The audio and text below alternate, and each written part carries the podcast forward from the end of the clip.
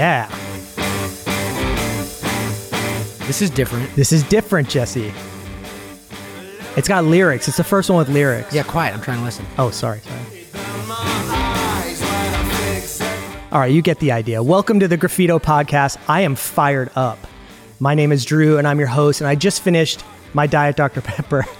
So I'm so fully caffeinated and ready to go on this. I had two cups of coffee today for the first time. I can tell the second I came into the office, you were like, hey man, hey, hey, hey, what's going on? What's going on?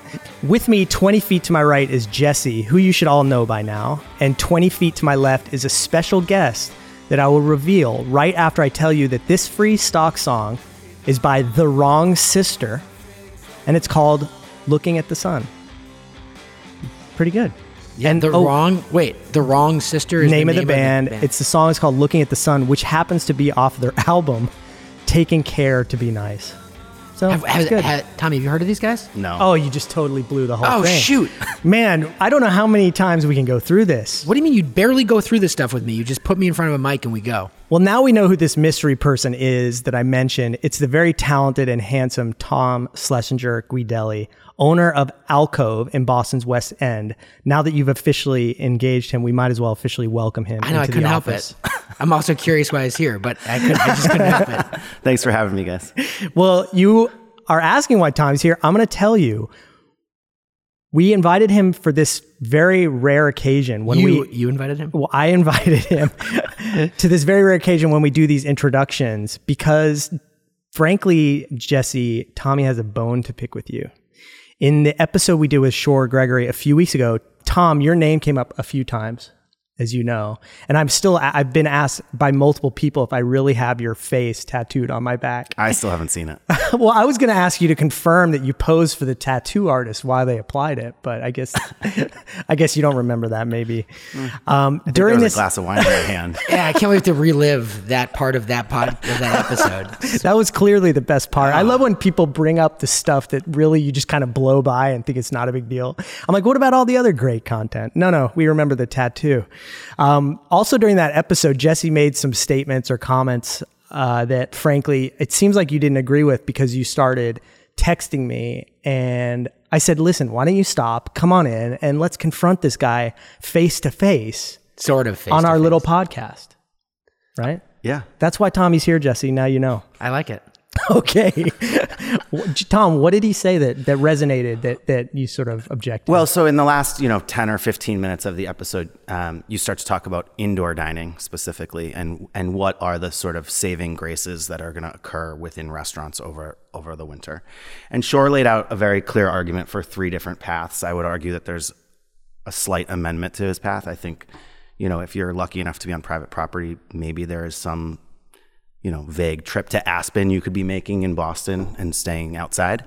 Um, but it goes on to talk about um, staffing and economy and takeout as a more viable option.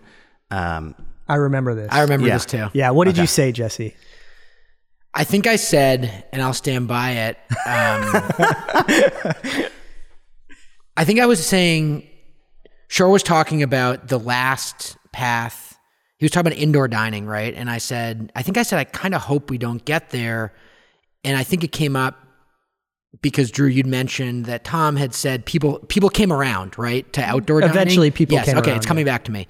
Um, and I and I expressed my concern that I hope people don't come around to indoor dining because I don't think that's a good thing for us as a community from a public health perspective. Did I say that? you did, and that's not the part I disagree with. Okay. Yeah. Let's just I get think it, that's let's really, get it right from I Tom. think that's an important piece of, of the puzzle, and I think you know Shore went on to comment that um, it's im- it's important that we remind the public that what we do and what we have always done has involved health safety. Yes. um, and that truthfully, outside of the medical industry, there is probably no industry greater prepared to deal with public health safety in this way. Out uh, beyond the restaurant industry, the only difference that occurs for us on a minute to minute basis in how we perform in the rec- restaurants as a result of this is wearing a mask. Yeah. We should be washing our hands. We should have been washing our hands before. We should be sanitizing stations. We should have been doing that before. Silverware is required by health code to go through a dishwasher at a certain temperature twice because that's the item that hits your mouth. Like all of those are important and impactful pieces of how we run our businesses on a daily basis. Which, which, by the way, like I get, I have no issue from a safety perspective because I know the responsible operators are all over this way better than any other environment we're in, maybe other than a hospital. But I would argue that restaurants, to me, if it was up, if it was just about the staff, okay, I'm concerned about the other customers. I actually think it drives me nuts um, when I think about the experience of a server going over to a table and the customers don't put their masks on. So I'm mm-hmm. more concerned about customer behavior. I have no issue with restaurant staff behavior. Yeah, and I think that's where you're really missing a big piece of it. I don't disagree with the need for appropriate expectations to be set in terms of staff behavior. Yeah. Again, that was the case before, kicking a drunk person out of a bar that's being belligerent. You know, there was always a there's always a pact in that relationship. Right, customer behavior. Correct. Yeah, yeah. But I think you're really missing the humanity of the individual servers in the argument you were making. Um, and a big piece of the argument you were making was about, well, if we can responsibly do this through takeout, and oh, well, if we lose a couple of server jobs, that's not the biggest deal. And for me, that was probably insensitive. Well, I just think it also lacks perspective on reality. The takeout business, people are not spending the same amount of money on takeout. Yep. You know, they're just not. They're not spending the same amount of money on cocktails and alcohol and takeout, right? So when you're looking at the economy of what this is from a restaurant perspective, there is no possibility that takeout is, unless you're talking about a true, you're talking about a sweet green model or Yeah. a mom and pop pizza shop. There is no way that the the employees of the restaurant industry um, are going to be sustained through a takeout only model. And for me, as you know, I'm a gay male operator. I'm a very, I'm a fairly young operator in the city with one property.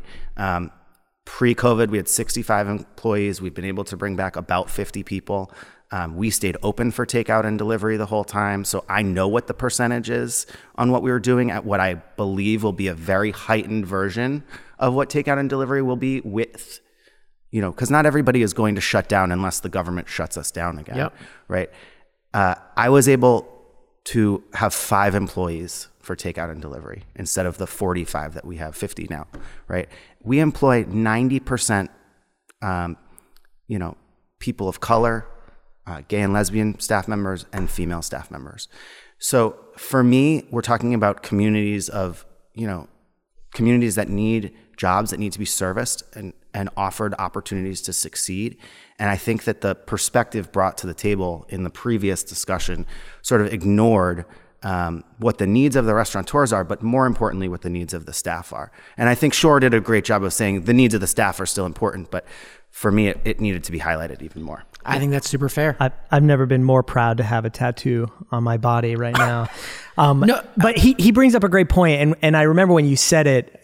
Basically, you your comment was the takeout will be so much that they can still employ a lot of people to run the operations of this takeout business. well, that was is- probably a naive comment by me. And you also brought up the, the point of better spacing, which I think is a really important and impactful point because of the five people that we were able to bring back on, all five of them were in the kitchen. Yeah. Yeah. You know, so Yeah. so even if you're in and you're relying so heavily on on um, revenue from food that the spacing has to occur within the confines of a, a space that is certified to service people from a health safety standpoint. Well, let me dig in even further and let's see if this resonates. Um, so, the human cost and the human suffering of all this, particularly to those folks that are already most vulnerable, that are underemployed, that aren't paid enough money, um, that is real, right? It's an absolute crisis, and we're acutely aware of that.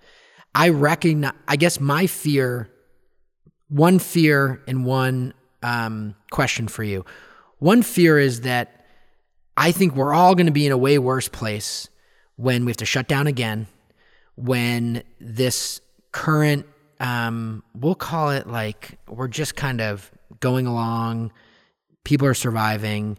I think when the health crisis ramps up more in the coming months, I think the worst case scenario is full shutdown, right?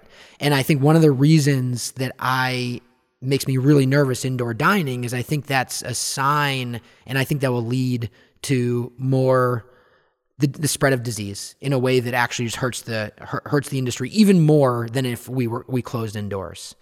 So that's one. The other one is and, and this is where I think I may be wildly naive. I would much rather I would much rather as a community, as a restaurant community, as as a diner, I'd be more comfortable if you were really encouraging takeout actively um, and tipping and and I know people aren't gonna order as many drinks, right? Like I get the the revenue impact, but when I look at the shifts that different business that Target and Walmart and some of these other bigger retailers are making, where they're actually bringing way more people back for curbside and they're finding ways of reallocating funds to employees. I think if we made more of an emphasis on the importance of going and taking out versus dining in, maybe that mitigates it a little bit. But I recognize you're not going to employ 60 people like you did pre pandemic. So I'm the wrong person to have that portion of the argument with because we have set up a marketplace. Right. We have continually put up takeout on rainy nights. Like we're we're talking on a Friday night, Friday afternoon right now. It started to rain on my way over here and I literally walked in the door and I was like, "Well, there's the weekend." Right. You know, like so we'll put up a post today that says don't forget about takeout from Alcove. You know, People aren't doing it. they're doing it to some extent. Yeah. We're creating a wine of the month club. Like we're doing, we're trying to create catering for the holidays. Like we are trying to do everything possible. And I, I don't disagree with you about the concern of a, of a shutdown occurring again. And I'm, you know, nobody, I, I care very much about the public health crisis that we're in the midst of. Yeah, yeah. Um, but I don't think without, um, first of all, the public health crisis has gone on for far too long because of a lack of um, of agreement across a broader set of um, public health standards. Right. This is not a restaurant issue. A, this is not a restaurant issue, and B, it's you know it takes every. This is a it's a classic tragedy of the commons. Ultimately, you know we have to be a, the safest and smartest participant in the subject matter, and I have you know 45 people that I care a tremendous amount about, and that's a huge part of my family, and I need to protect them. Yeah. You know, and our neighborhood has stepped up so much. Charlestown has stepped up so much. And when you say stepped up, that means them coming and dining at the restaurant. I think it means a lot of different things. I mean, certainly when we were in shutdown and we were doing, I mean, we've closed for, uh, we're, I think I told you this. I haven't told anybody this yet, but we're going to close for our third day ever. We've closed for Thanksgiving the first year because we needed a break. We closed the first day of, of um, dining being allowed again in the city because we didn't we weren't able to order food by the time Governor Baker had announced that we could open again and we needed a day to get the kitchen up and running. And we're going to close on November 3rd so that the staff has the opportunity to vote because I strongly believe it should be a national holiday. Yep. Um, so, you know, for me, it's like we we have a responsibility to take care of these people, and that and that's so much a part of it. And our neighborhood has recognized that, has stepped up, and that has been through takeout during shutdown. It has been through an encouragement of the marketplace. It has been through dining outdoors and dining indoors. It has been through taking cocktails to go. It has been through, you know, everything that you could hope for, and that I'm so incredibly thankful for and proud of.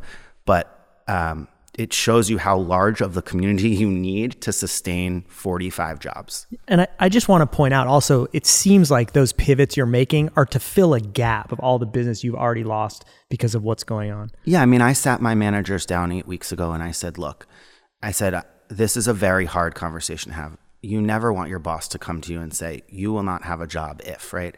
And every other time in my career that I've had to say that to somebody, it has beco- been because of, um, you know, a lack of performance, right? And I turned to them and I said, You have an opportunity to affect a business in a way in which you have never had before. I said, Create your own mini business under the brand of Alcove, take it over, be a champion of it, and drive some revenue, right? And if you drive a component piece of the revenue, we are going to be able to employ you as well as the rest of our team to a much greater extent. Um, and that's why we have these different concepts that we're working on. I mean, I think just lis- listening to Tom is a further validation of what restaurants mean to our neighborhoods, to our cities. Um, I wish there are many restaurateurs, particularly in Boston, that are as thoughtful and think about it this way. But you know, this is complicated, and and I will acknowledge the insensitivity, um, and I will also acknowledge the reality that we've always known here at Graffito, and I've always known, um, despite the fact of my closest family and friends owning and operating restaurants, that you just don't get it till you do it. It's just really different. Isn't that the truth? Yeah, totally. And like it, this is this is what makes this podcast powerful, Drew. To me, this this ability that we have to share this perspective, and it's how we learn as a team. And I think it allows hopefully our listeners to learn. And um, I'll be a little more thoughtful. I, I just picture that scene in Airplane when people keep coming up and slapping the passenger. if Jesse said something bad, please feel free to come in and set us straight. Well, it wasn't or bad. email us and write us and let us know. It wasn't bad. I think it was just like Tommy said. It it just wasn't complete in a way in the way he was thinking. But I, for one, am glad that that's settled. I don't know if it's settled, but I hope we can all still be friends because I love hanging out at Alcove. Yeah, I work with Jesse. I just work with Jesse. I want you to know that. We could still be friends. Okay, good. Um, Jesse, we is that all? We're done. We're well, we moving still have to introduce the episode. All right, this was- this- and Tommy's going to really just good. hang out, I guess. We're chatting with today. We're chatting with Clover founder and CEO Ayr Muir. And Jesse, you've known Air for a while, and I know you hold him in a really high regard. I was driving in thinking about talking to Aaron on the podcast today and kind of how the trajectory of Graffito and Clover have kind of run these parallel paths. I met Ayr the second week of him operating his food truck in Kendall Square, which was in 08 or 09. Uh, he'll probably tell us on the podcast. I was I was cued to Clover because Catherine Malmberg, shout out to her. She's now in Minneapolis. She's actually working with us on this Minneapolis project that we're, uh, this development project we're working on with the North Pond guys. She said to me, she was in New York at the time. She said, Hey, have you heard about this uh, food truck that just opened down the street from the Watermark? You know, Dave and I at the time were in house working for 20 properties. Um, and I went and checked it out. And I, over time, got to know Ayr. You know, when I was still practicing law, I ended up doing um, real estate work for Clover. And then as my professional practice evolved and I focused on graffito, you know, we've continued to work with Clover. And they're one of the very few tenants where we do uh, work on Clover's behalf in uh, their real estate dealings. So we've been on board for every now, I think, 12 or 13 restaurants with Clover. And um, I think what we're going to hear from Ayr today, or at least what I've heard from Ayr over the last decade, is a little snapshot into where the restaurant industry is going, particularly fast casual. Because I think, you know, Ayr, Tom, I, I, I assume you know Ayr. We've met. Yeah. He, um, he, Tom Zos fell asleep. I was just making sure you're still here paying attention. um, you know, Ayr has also a really interesting background, which we probably won't get into, which is, you know, MIT undergrad and grad. Then he went to HBS. He was at Patagonia and then at McKinsey, or maybe at McKinsey and then Patagonia. And then he spent, I think it was six months or a year working in Burger King and McDonald's before he started Clover. And he brings a really interesting perspective that, as we'll talk with him, is kind of grounded in data and communications with customers um, and you know a real thoughtfulness which we heard from tom today in kind of the way in which um, clover makes decisions and conduct itself as a corporate actor Great. Well, we'll get started on that, Tom. We promise to have you back for a longer conversation. Until then, we'll see you at Alcove. This is, by the way, the longest introduction ever. So It was uh, worth thanks it. For, it was very worth it, and I'm glad you came in. So thank you. and Thank drew you. i would just say i mean we need to be we need to continually be educated by the retail and the restaurant community i mean i think it's what makes us better translators in this world of trying to make urban better urban places so tom i appreciate it Thanks for having me. All right, let's listen to our interview with Ayr.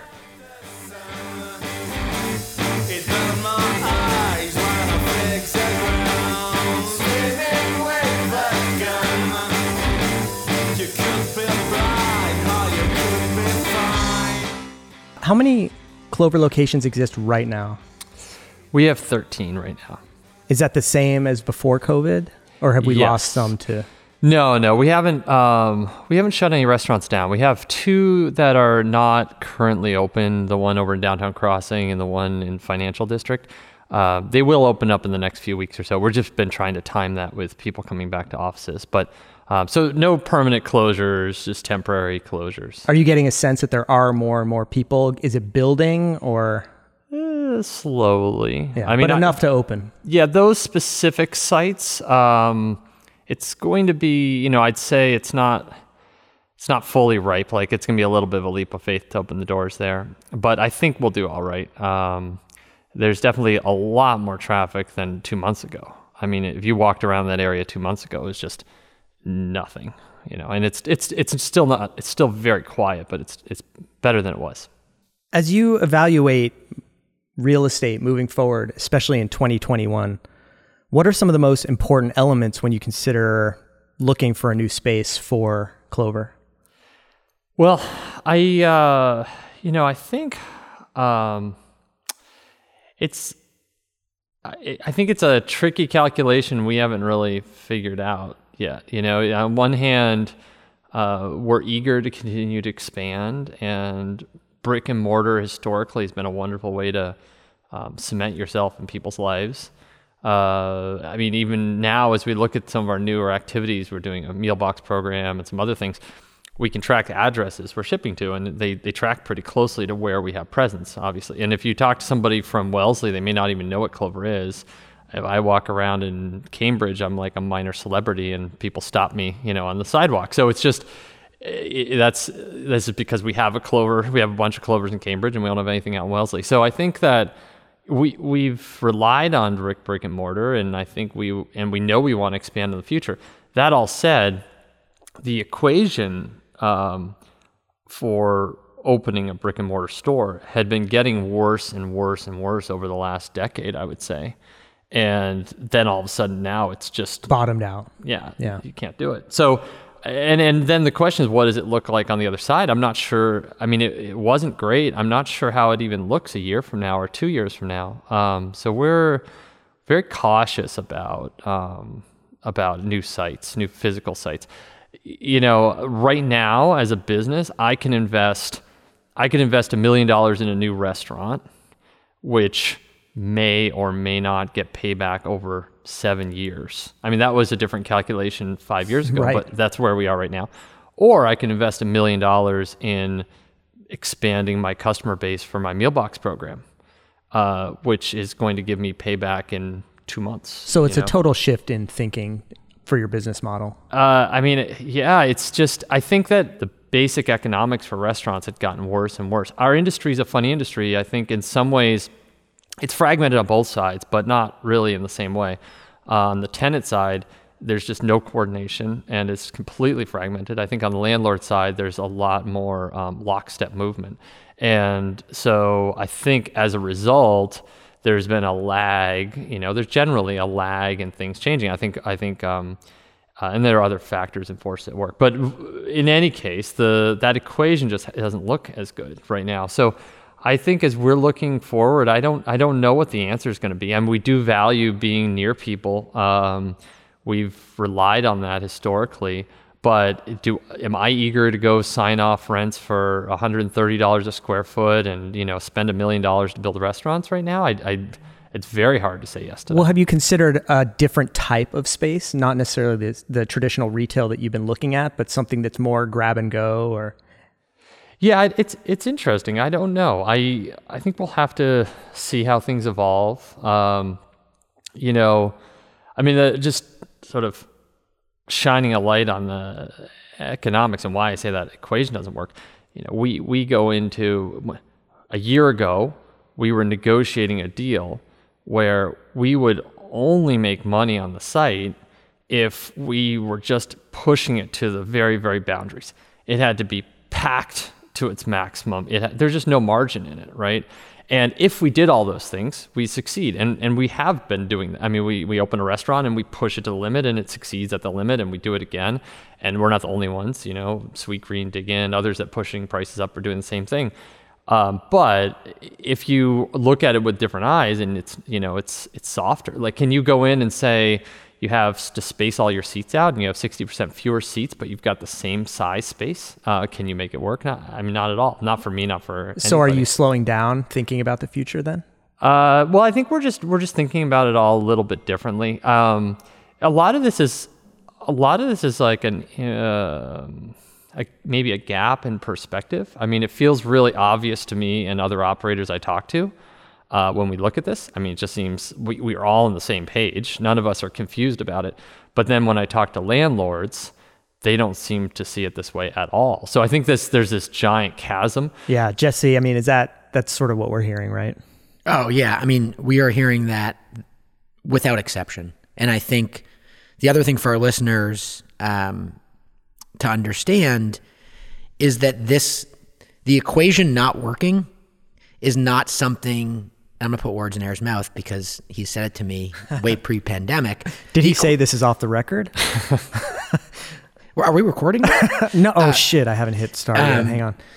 the the equation not working is not a COVID nineteen related phenomenon. The equation not working, we've been building towards it. To Ayr's point, and the equation that is broken, um, I think it's fair to say it is broken today. It was getting there, you know, in 2019, and I think when we spoke with Ayr about Clover's real estate strategy, it was there were a lot of hard no's because the model didn't work.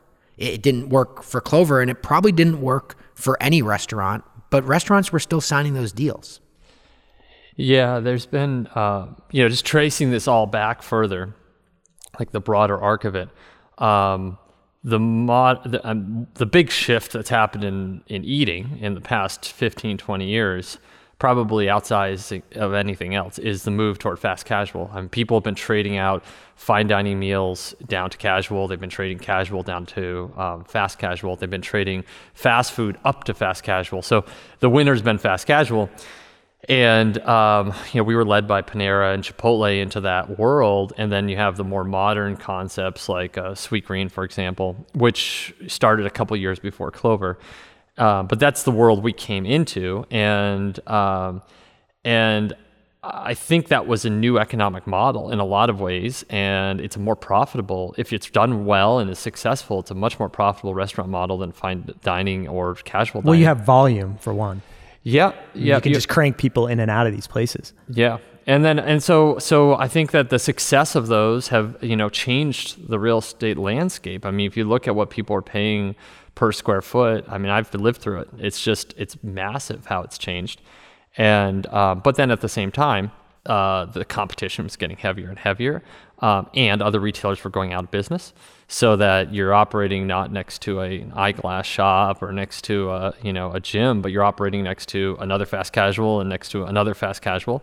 So um, those things, that landscape has just shifted. So I think the success of fast casual in attracting diners has you know is largely responsible for the increase in real estate prices. And not just for restaurant real estate for all of it. Because i mean every landlord knows restaurants are paying the top dollar right now. I mean it used to be banks it's restaurants now. And uh, and so restaurants have been pushing up that price of real estate across the board. To be clear, it's the fast casual restaurants. fast casual restaurants yeah.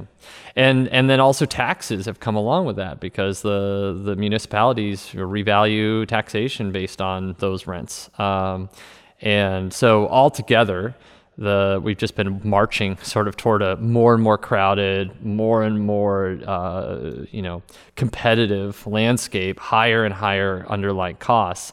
And i think to the place where most um, most people have trouble making it really work over a five, seven, ten year period, and and then on top of that, you have a lot of money that's come into the space, um, a lot of investment dollars, and then as soon as somebody raises ten million dollars, fifteen million dollars, they've got to spend it, and so you have this impetus driving people to sign leases that actually may not make sense, but for a shorter term, you know, purpose. Hmm, interesting. Yeah, and we're going to see, I mean, we are seeing in real time, it's not only happening now, it's going to be happening over the next one or two years. The deals that Ayr referenced, where there was just a race to sign leases because there was some sort of funding event or capital occurrence that required additional units, as folks in the industry say, um, we are seeing and we're going to see all the vulnerabilities to those actions. And, you know, it's one of the things that uh, is going to drive, I believe, and I think, Ari, you would agree, is going to drive the price per square foot for retail real estate down. And I think that's one of the things that many landlords aren't willing to say yet. But the pricing of retail real estate is going to come down in 2021. And everyone's trying to hold it right now. Everyone's not really, no one's really talking about it, but it is impossible for me to imagine that retail real estate uh, valuation and pricing doesn't come down coming out of this. Yeah. Would you agree? Yeah, I do. I mean, well, I'm I'm hoping, uh, which might be different than a lot of listeners to this, but I mean, that's that's what I think should happen. I, but th- that said, I'm joking aside. Everybody should be working together towards something sustainable. I mean, I don't think it makes sense um, for anybody to really be, you know, voting for something that's going to fall apart in, in the near future. You know, so um, I hope that I hope that everybody can move together to a new place. And bringing this around to what does it mean for us? What are we looking for? What's the future for Clover's real estate? Uh, we have a viable model it even works. I mean, I, I, I hate to say this because it, are such painful times for everybody, but it even works at our current volumes. Like we are still able to hit break even on our stores. Uh, so if I can find stores that, you know, A, don't cost me a lot to build, B, um, have a reasonable rent arrangement that tracks with the, what I'm actually producing in sales. Um, I'd love to open a whole bunch of stores next year. Question is, can I find those spots? You know, um, but if if we do find those spots uh, where the equation works, um, we're all for it. You know, it's I, it's not that we can't make money serving people. We can't make money serving people and paying for a lot of square feet, and, and It's just not getting used. Yeah. Especially now. yeah. Well, I don't think it's. I think what Ayr's really being too modest about, and I've been quiet today because I just love listening to Ayr talk and I learn a lot. Um, It's he's been- this is like a subtle message. I should shorten my answers. Yeah, I was just going to say it, but I'm glad. kept me. um, no, but I think what you're oftentimes too modest about uh, is the sense of purpose behind Clover. But I would actually just, given who our listeners are, even talk about Clover's sense of purpose and the way in which they've made real estate decisions. You know, Aaron and I have talked about. I would assume it's not only every restaurant Clover's open, but even the 5x multiple on the restaurants that Clover hasn't opened because the deals didn't work. But in conversations with Ayr, it's always about, it's very deliberate. You know, why are we opening here? Why does it make sense? Why does it make sense based on the data we've collected, what we're hearing from customers, what we're seeing? And also, why does it make sense given where we think the industry's going and given where we think these neighborhoods are going and given where Clover's going? And I think it's just a really refreshing thing for Graffito. And I think hopefully it's a refreshing thing for our listeners to hear that Clover's been highly strategic in almost everything they've done. That includes technology, it certainly includes real estate. And it's one of the reasons, as I kind of come back to where I started, that um, I just really like listening to Ayr talk about all this stuff. We're, we're, you know, you, you touch on something with data that's really interesting. In the early days of Clover, the food trucks were at first a way to test the menu, but then really quickly they became a way to test real estate. And I don't think most people outside of uh, our company really know that that was our strategy early on. But we we expanded the fleet to eight different trucks. We parked them in different areas. We would pick sites just because we were curious about potentially siting a restaurant. And today, every single one of our restaurants is at a site that we tested with trucks. Um, and uh, and it, it was wonderful because we were able to collect data about the actual dynamics of a, of a site without before committing to a restaurant. And there were a bunch of sites, you know, Jesse knows this, that we didn't like. we we thought we would, you know, um, and then after testing them, we said, ooh, you know, let's avoid that. Um, And by the way, I think I go back to so many of these these negotiations pre-lease, right? Part of the dance with these landlords. And when Ayr would come in and we'd have this conversation with these landlords and basically able to say to them, here's why we really like this location. Here's why we believe we're going to be successful. It's not based on, I think this neighborhood works because it's, we had a food truck down the street. Yeah, it's proof of concept with a food truck for a retail. it was really powerful. It was really, really powerful. Yeah, we, we love doing that. And now we're thinking along the lines of what's our 2020 version of that. Um, the trucks are hard Because you don't have of trucks anymore. Yeah, we basically catering, shut them down. yeah. We kept a couple for Yeah, catering, yeah. but um, we kept the original one, and we have one other. But uh, but the food truck business, you can't quite do today what we did in 2011 because there's all these restrictions on where you park. You got to have permits to go everywhere. Yeah, and they it's all like equal time too. Everybody needs a Yeah. fair share where in every location. And just to be clear, prior to Clover, first food truck at Dewey Square in Boston. Prior to Clover, there was no real food truck culture in the city of Boston, other than you know MIT. You know, as a student, I know it inspired you the food truck that was on Mass Ave. There were a couple food trucks in the city, but not even close to what it is today. And frankly, other than a couple hotspots on the West Coast, it's ten years ago. It is. It was not what it is today. There's no doubt. Yeah, there was a moratorium on food trucks that had been imposed in the late 70s, and uh, so in Boston there really were none. There was some ice cream trucks, and there was M&M Ribs, which was like a trailer, but um, there was no food trucks, and that's why we opened at Dewey Square. Like the, hi- the weird little history of that, that was technically not considered City of Boston property. So we were able to open there without violating this moratorium, which is sort of a crazy thought. That was 2009 was the first truck. 2008 was our first test over at MIT. So Yeah. Dewey was, I think, 2010, 10? maybe. Yeah. Yeah. When did you realize that these trucks could be a way for you to really scope out your next brick and mortar? You know, I don't know. Probably sometime after Dewey Square, because we started thinking about where are we going to open a restaurant, and then naturally we thought, oh, well, we don't want to open it there, or we do want to open it here, and then we started realizing maybe that's a nice strategy to actually use the trucks deliberately. So we started at that point signing them up for spots that we weren't sure we wanted as a food truck business per se, but we wanted to test. Cleveland Circle was one of them. Well, Eric, if you remember, we actually in the early days, I remember conversations where landlords who were coming after us, we would say, "Hey, do you have a food truck location? Yeah. Give us a month. Let's see if this works here." I mean, it was it was really interesting. I miss those days. That was fun. Yeah. yeah, it was fun. There was some freedom in that. So we fast forward to 2020. Uh, we're thinking of like the next version of that. We realized a lot of our customers eat with us more than twice a week, and um, we even have a small group of customers that eat with us more than five times a week. but the the bigger point is we just saw that the food because the menu changes so often because it doesn't feel heavy after you eat it. Um, customers can eat it day after day after day in a way that you can't eat a burrito. And uh, um, we started playing with this idea of a subscription to the restaurants, and we actually launched a sort of beta test of that about a year and a half or two years ago, and we've been testing it with a cohort, and now we're we're we actually just opened it up very quietly. If it weren't for COVID, it would have been a bigger announcement probably. But um, right now, you can use Clover's ordering, digital ordering. There's a little tab on there and you can browse it. And if you want, you can sign up and subscribe to meals. And if you do, you're basically committing for a month to a certain number of meals per week. In return, we give you a giant discount. Is this the meal box?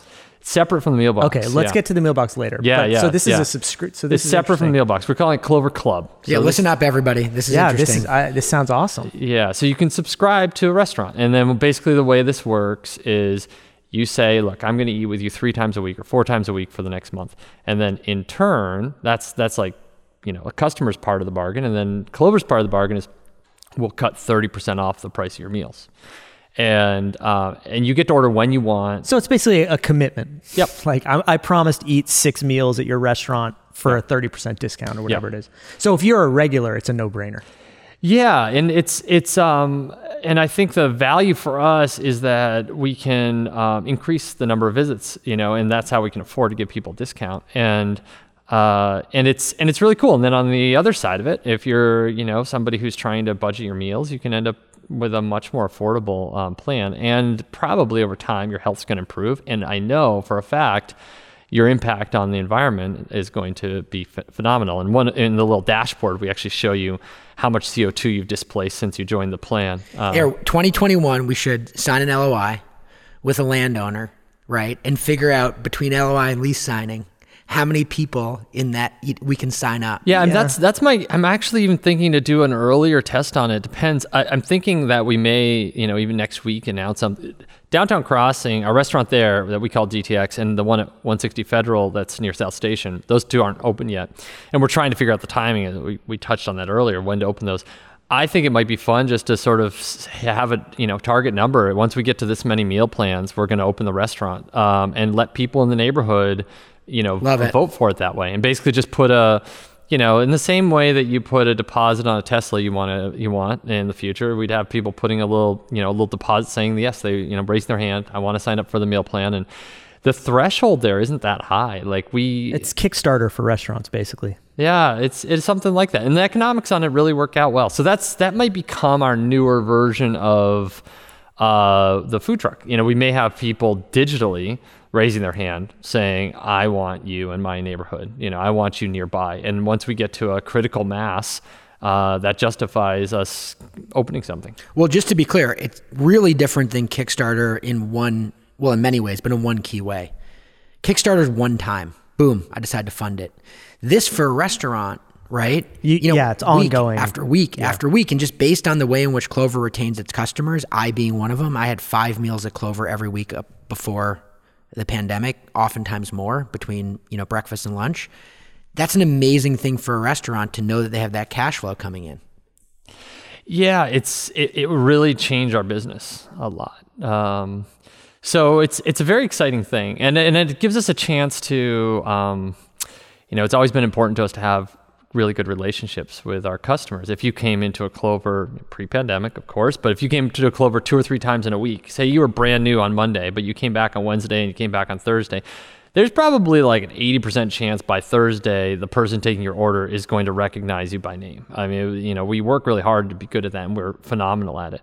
Um, I think we're looking forward now and thinking how are those connections formed and what do those look like? And a cool thing about the subscription program is we can get you know when you get to that deeper commitment with somebody we can afford to give them gifts we can afford to create content for them right we can afford to do a lot of things that we may not otherwise be able to Personalized experience. yeah, the the first uh, the first forty people who signed up for this. So we, we opened it up quietly, and we were just curious who would find it. And we we worked with a local knife maker a, a couple of years ago to build a knife like to our Clover specifications. It's really beautiful. It's like it's a very beautiful chef's knife, and we decided to give one of these custom knives to each of those first forty people, and then we invited them to do like a little Zoom knife skills class, um, which is really fun. So.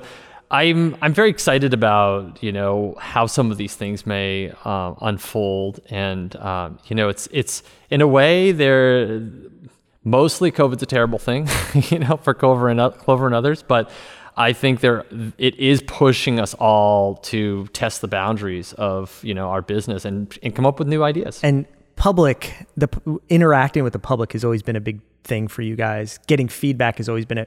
If everybody has this dashboard, you have that direct link with people to give feedback in real time on their experiences, on the meals they're having, on dishes they like. I assume all that's going to happen. Yes, yeah. On each it, part of it is you can tell us what you thought of things. We have a little member news that flows down, and you can look and see the different things that are going on. Um, and and as you get into that, we can push notifications to you about some favorite item you loved. You know, we know you loved it because you bought it five times last year in two weeks, and we can let you know when that's coming back on the menu. Um, so, So awesome. yeah, Drew, I can't even tell you how many times in the last 10 years that there's been some something that a restaurant has done that's been big news and been regarded as novel and exciting and progressive and innovative. And the majority of those things, Ayr's been thinking about them for like two years prior. I mean, really no exception. I I thought about that immediately when I heard about Panera's coffee subscription, right? Yeah. Like, so I think we're hearing about right now, we're talking about the future of the restaurant business, right? All of these things. And I think everyone's getting an inside look, which I can say I personally and Graffito has benefited from this relationship with Clover because um, these are the things that Ayr's thinking about with his team. And they're all really exciting. awesome. Hey, were these meal boxes? Let's get into the meal Yeah. boxes. You weren't into that? You just transitioned really quickly. I was very into what you just said, but, But you have your own agenda. My my my train of you know Just my really wanna attention about- span is very short, and my memory is even shorter. Well, And here's do- the I want to get into the meal boxes. Jess, Jesse and I both go everywhere when we. I know. I'm just. So, I feel like I'm just trying to you know keep you guys in in line here. all right, Um, let's talk about meal boxes, Drew. okay, really quick, uh, Ayr. Yeah. Jesse, great point. Yeah. Let's move on. That, that's all I want. A little acknowledgement. You started doing the meal boxes. Was that a plan before COVID? Yeah, it was not. I mean, the the the subs- the meal subscriptions in the restaurants we're calling Clover Club. That's something we've been working on for about two years. Okay. The the meal boxes uh, really were not on the radar, and they um, you know they, they sprung forth in sort of an organic way. I mean, when COVID hit, we shut everything down very very quickly. Um, and i just i put it all on pause. I didn't want to have employees coming into work not knowing how this whole thing was working. I didn't want to have customers coming in not knowing how you know whether someone would get infected. So we just hit a pause on everything furloughed everybody including myself. When we did that uh, we had all this food on hand. You know we we had all the food for the next day. Um, i'm clover works like on a very tight cycle but we still had all the food for the next day and we weren't going to open the next day So we sent a note out to our customers just saying, "Hey, we're going to distribute these boxes. They're going to be like a grab box, 50 bucks. Come by, sign up for it, come by and we'll just give you a bunch of these things." Let me guess how that went. Uh, yeah, that was it was it was uh, Gone, right? Some of my employees are still like have PTSD from that because I told them, yeah, we'll probably have 200 people interested in. We didn't put a cap on sign up, so we had 800 people sign up within like four hours. No joke. And so by the time we realized that was happening. It was a little too late, so we were scrambling to get everybody happy, but we didn't have enough to make everybody happy, and, and nobody had figured out how all this would work. So it was a big mess. But uh, a happy mess, but a big mess. And so we we cleared out everything, and it was a and, and that became the prototype for what we're doing in a way because we were giving people a weird combination of things. Like some of it was like straight up grocery. Like I would have mushrooms. We just give you some mushrooms. I would have, you know, I would have some lettuce. We'd give you some lettuce. And other stuff was like um, things we prepared. I had some beautiful hummus that was all finished and ready to go. I had, you know, some pita we had baked. Um, I had some ingredients you could use to make your own sandwich. And so it was this combination of grocery plus like mostly ready to go, which is just what it looks like in a restaurant, right? Like restaurants can make you a beautiful meal in under 10 minutes because someone's already done all the hard work. Yeah, all the prep happened all day. There's like assembly at the last minute, but there um, was all prep that had happened. so that leads to the meal kits. So that's what our meal kits became. It's Yeah. like they are. We we just became a little more organized about it, and we said, what if we define some meals? We do all the prep for you. So you still have to do some assembly. Like it's a little different than um you know it's not like that daily harvest. It's not like the blue apron. It's something in between. It's well, you're not making a dish; you're assembling That's right. components that are already made. Exactly. Yeah. But you may have to heat something. Yeah. You may have to cut a, sl- slice a piece of bread. You know, so there's something we're asking you to do. But um, the result I think is really awesome, especially the way uh, I think in particular people that really like food can really enjoy it because you can tweak stuff. Well, not just people like food, but people that like your food because it's the way you're doing it. It's going to be very close to what they would get in the restaurant versus one of these other things where it's like, well, here are the ingredients and here's a 20 list instruction manual. It, it could taste different for everybody. Yeah, that's a good point. It's harder to fail. Like these things taste good already, and you can mess them. You can mess them up, and they still taste great. You can mix it around; they still taste great. And um, but it's also it's flexible in that way. We give you like we prescribe three meals we think you should make, but these components are awesome. Like there might be a you know, we may have given you, for example, um, a uh, impossible meatball sandwich to make, and it's all ready. To, you warm it up and cut the bread and put it in. And alongside that, you may we may have like a beautiful roasted cauliflower pesto salad. Man, Jesse, why aren't we asking p- guests to bring some samples in when we ask people to come in here? What are we thinking? You're the host. You send out all the emails. What are you thinking? I'm thinking that Come we on, need to start dude. doing this. Seriously. Hey, let's uh, see that knife that you guys had Yeah. uh, sent out. Sounds really nice. Jesse, have you done any of these blue apron things? No, but it's uh, yes, and you know the other thing this reminded me of. Aaron and I have never spoke about this. The first time I met Josh Hi- Josh Hix, who's one of the founders HIX of Plated, he was an HBS grad. It was while he was at HBS. My first meeting with Josh Hix was at Clover in Harvard Square, not the current one, the uh-huh. original one. And Josh and his partner sold Plated to Kroger for an outrageous amount of money recently. But it, the reason I bring it up is it frames in my head how fast the industry has moved in the last five years. When Clover opened its first brick and mortar, Blue Apron, Plated, et cetera, did not even exist. Didn't even exist. So it, it's amazing to think about how much has happened in the last 10 years. And as Ayr was talking, it's also amazing to think about how much has happened in the last six months Yeah. right? Like these pivots are going to be, a lot of them are going to stay, and they're going to be part of the food and beverage scene for the next ten years. A lot of pivots like mar- the markets and things like that probably don't have staying power. But this idea that it, it, there's no reason to s- ever stop doing these mail kits as long as there's popular, you know. Yeah, I mean, I think it might be something sustainable. Yeah. We'll have to see. It's it's been a lot of fun. Is it profitable? Um, yeah, it's fantastic. yeah. Um, I mean, we get to decide the price, so we pick a price where we're not losing money. True, true. Uh, nobody can afford to lose more money right but now. th- But th- uh, there are a lot of companies out there just doing things just Yeah. to kind of. Yeah, no, I think going. look, I mean, we're we're trying to build this as something that it can help us get through this period. So we're not like a, you know, we're not a a, a, a Silicon Valley funded food startup that's just you know dumping money into something that doesn't work. Um, we have to make sure it works each step. I'm glad you brought that up. In terms of your investors, I know you have them. What are your conversations been like with them? How have they handled? how how Clover has dealt with the pandemic and the future plans. Yeah, so um, we're lucky in a way that we haven't had to um, we haven't had to ask for any more money yet. So that's really you know that's, That's where the big, rubber yeah. hits the road. Yeah. I mean we'll we'll really know how they all feel when I uh, you know when I say we need to raise some money. Um, but uh, I would say you know we've had investor updates and everything, and um, obviously you know people have been I think broadly supportive and and uh, positive. Um, but uh, it's there's just so many unknowns for everybody right now. Um, I think it's you know it's hard for anybody to take any like strong stance because nobody really knows what's ahead. I think that's the important of aligning principles and values with your investors because there's that understanding. They trust you. It sounds like you haven't had any issues or people freaking out. No, no, we haven't had anything like that. the alignment of um, principles and values. I think Clover also has that with their customers. And I think that's why coming out of this, Clover's going to endure and Clover's going to be okay. And you guys have pivoted. I- feel like as a Clover customer and talking to many folks who are Clover customers, they're kind of in it, with you. It's more than that because a lot of customers are in line with the businesses they are following and they support. The difference is there's there's actually a statement of purpose behind Clover and what they're trying to do. Yeah, and- and I would say, Aaron, I'm curious to hear what you think about this. For those in the Boston area, I- think there's a recognition that there's a lot of trust between Clover and its customers. I know that's something you care deeply about.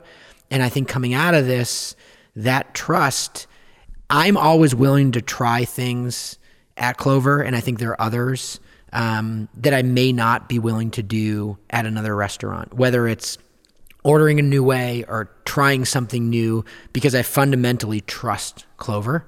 And I think that's also been part of um, one of the things that's an that's a product of the way in which you communicate with customers. So there, there's just so much there. I mean, your website's non even your website is non-traditional. I mean, your website essentially from day one has been Old school blog yes, looking, yeah. and it's remained that way. And it's Yeah. it's just it's really powerful stuff. And by the way, when you're in Clover, do you feel like you're a part of this experiment to figure out what's working and what's not? Because when I walk into Clover and I know that things change so much, I feel like every time I order something, I'm like a part of deciding what might stay on the menu or what might not stay on the menu. Yeah, totally. I love it. And you know, the way in which Clover's trained their staff is you actually have the conversation when you're ordering with somebody.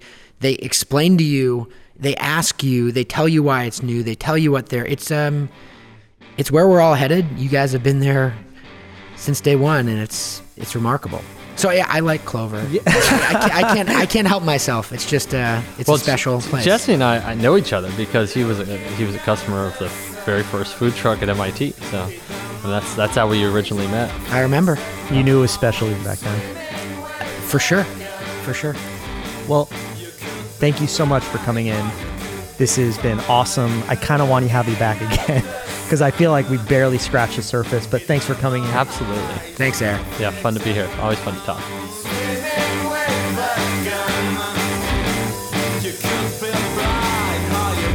Thank you for listening to the Graffito Podcast. For more information about the podcast, our hosts, and guests, please visit graffito.com and click on the podcast tab at the top of the page. Do you have a question for our team? Email podcast at graffito.com and maybe we'll answer on one of our future episodes.